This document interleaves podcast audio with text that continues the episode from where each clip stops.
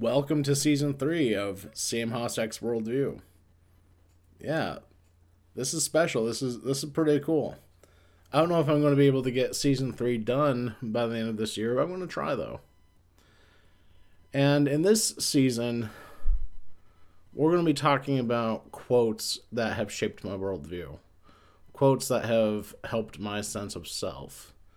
They're going to be from people who are real and fictional, from different types of media, uh, from from real people who existed that said something that resonated with me, to fictional characters and TV shows, animes, movies, even music, quotes from songs. We're going to talk about some quotes that ever since the first time I heard them, they had a significant and otherwise unanticipated impact on how I view the world and what I hold in my heart.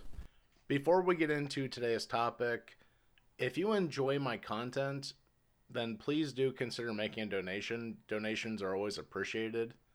Your support will allow me to be independent and be motivated to produce for you full time.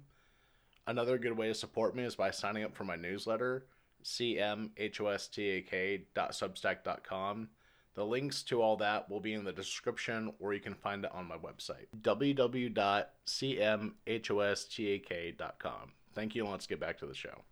Today's quote is from a fictional character, a female, from the Fate from the anime Fate franchise, Saber. That's her moniker.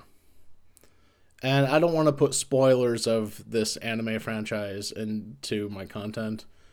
I simply want to say that, well, actually, on the first more important note, um, I can learn things from women, whether they're real or not.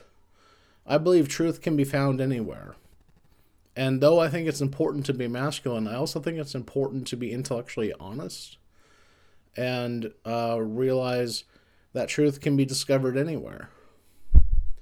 So, Saber said something among the lines of if one could live, if one can learn to live a. Saber said something among the lines of it was it went something like this quote if one can learn to live a proud life, they will not need another. End quote. It went something like that, and it really resonated with me because when we think of our sense of self and we think about what we aspire to do, our ideals, our strengths, our weaknesses, and everything included, proclivities, and all that, we must make choices that will make us proud of our sense of self proud of how we spent our time, proud of how we spent our experiences. And that's going to vary from person to person. For some people, it's going to be learning to humble yourself and to be kind. For some people, it's going to learn to take pride in who you are and, you know, be conflict seeking because they might otherwise have a problem with conflict. And no matter who you are, you are going to die one day and you only have one life to live. Think, say, and do the very things that will fill your heart with that will fill your heart with wonder and make you feel alive. And you will live such a proud life that you will not need another to be satisfied for anyone interested in getting into the anime uh, Fate franchise, in my opinion, I'm not like an expert on on anime or anything like that. I'm not even an expert on this franchise. I would recommend watching Fate Zero first, and then the seasons of the anime Fate Stay Night, and then the two movies that come after that and then you might have to Google it, but you'll you'll you'll have to figure out where else to go from there. Now, personally, for me, Fate Zero is my favorite.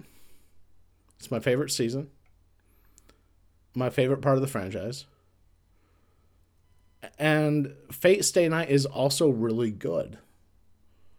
And the movies are also really good. Why do I like these things part of the franchise?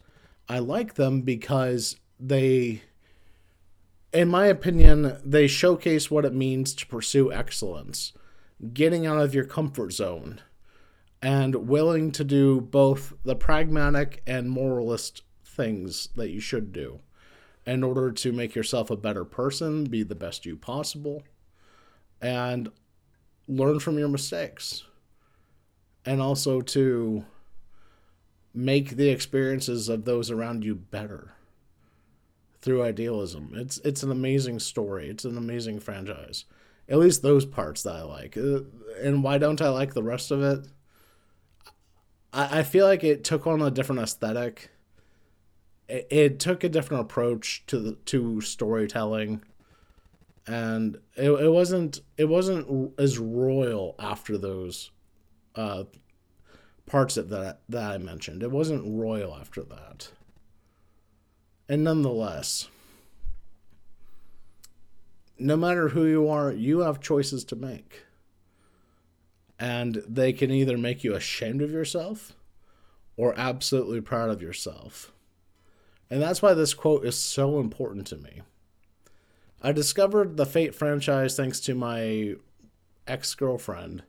When I was dating her in 2019, I started dating her in March of 2019. Um, I started, she, she, she showed me the anime she was into, and she started with Fate, and I fell in love with it too. Not just because of her.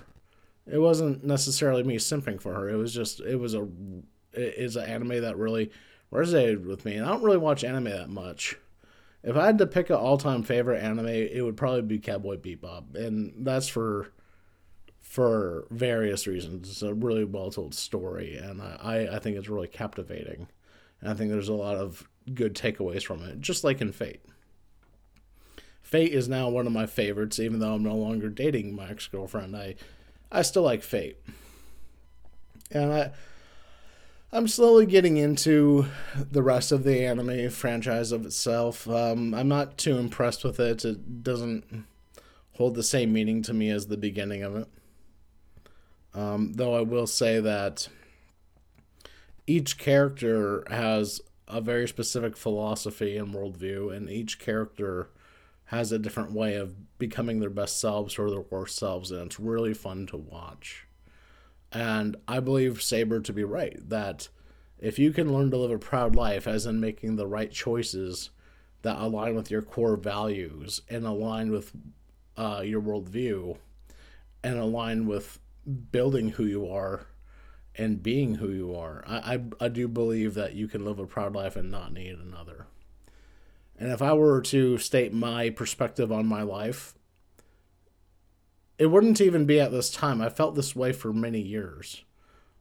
Over a decade, I'm very satisfied with the choices I made. I'm very satisfied with the direction I took in my life. Where I'm constantly challenging myself to be a better version of myself no matter what. I always have better choices to make. And I will not need another life to be satisfied. I have no reason to wish to live again at this time because I'm making the choices that resonate with my soul and frees my soul instead of suffocates it. It will free it. My choices with my thoughts, words, and actions, my faculty of control. I'm making the choices that I believe the best member of a community would.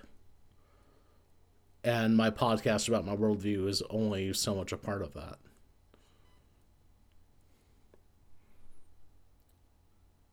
So if you're somebody who is not very proud of your choices, there's different ways you can frame it.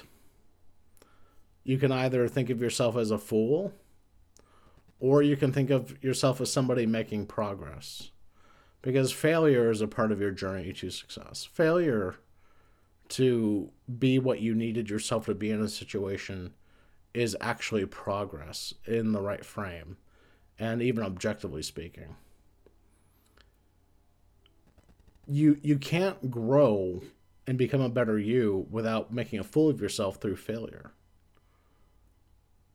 So when you make a fool of yourself, that's an indication that you actually tried to do something good with your choices. Not many people can say that they've done the same. A lot of people stick to their comfort zones and even their misery and mediocrity.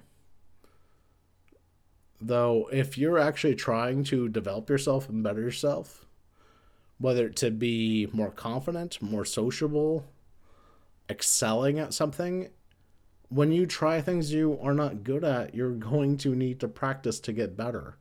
Therefore, you're going to look like a fool no matter what when you're developing yourself. And it's about the attitude that you take with your personal development. It doesn't matter what happens, whether you lose some friends, you lose some family members, you lose some respect for yourself. That is all part and parcel of becoming the best you possible. Let me give perhaps a better example self destruction and self discovery. The two are not mutually exclusive. So, when you're discovering yourself, you you have to be critical and you have to destroy parts of yourself you deem to be weak and add on things too that are going to make you stronger. So perhaps you try out a new diet because you want to lose weight and gain muscle.